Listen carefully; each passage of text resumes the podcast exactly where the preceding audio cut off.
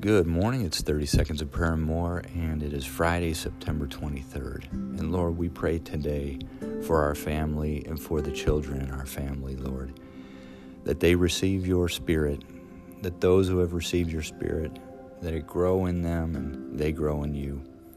From the second book of Peter, we know that when this happens, God's divine power gives us everything we need for a godly life, a life of goodness, and delivers those who have the Spirit of God from worldly temptation and desire, and we pray for nothing more for our kids and for our family.